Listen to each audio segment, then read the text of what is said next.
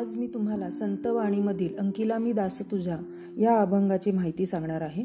हा अभंग संत नामदेव यांनी लिहिलेला आहे. संत नामदेव हे वारकरी संप्रदायातील थोर संत कवी होते.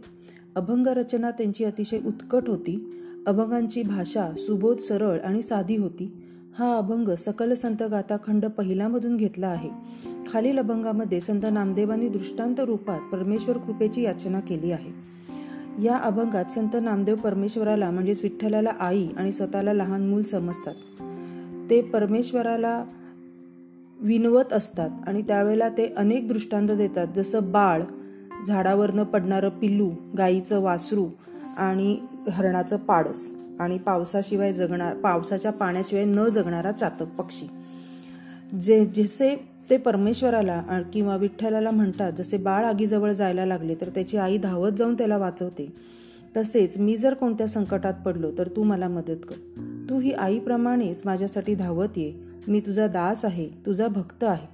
झाडावरून पिलू खाली पडताच पक्षिणी जशी त्याला वाचवण्यासाठी झेपावते त्याला वाचवण्यासाठी झटकन जमिनीवर येते. तसेच माझ्यावर एखादे संकट आले तर तू मला त्यातून वाचव. तू त्या संकटातून बाहेर पडण्यासाठी मला मदत कर. गायीचे वासरू भूक लागल्यावर व्याकुळ होते. त्यावेळेला गाय हमरत त्याची भूक भागवण्याकरता वासराकडे धावत येते. किंवा रानात जंगलात जर आग लागली वणवा पेटला तर हरिणी आपल्या पाडसासाठी व्याकुळ होते. आपले पाडस सुरक्षित असेल ना या चिंतेने घाबरून जाते. त्याप्रमाणेच जशी हरिणी किंवा गाय त्यांची आई आहे त्याप्रमाणेच मी तुला माझी आई मानतो आणि प्रत्येक चिंतेमध्ये प्रत्येक संकटामध्ये तू मला मदत करशील असा मला विश्वास वाटतो.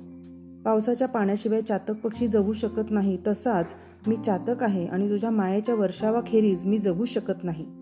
तूही ढगातल्या पाण्यासारखाच माझ्यावर मायेचा वर्षाव कर अशी मी तुला विनवणी करतो.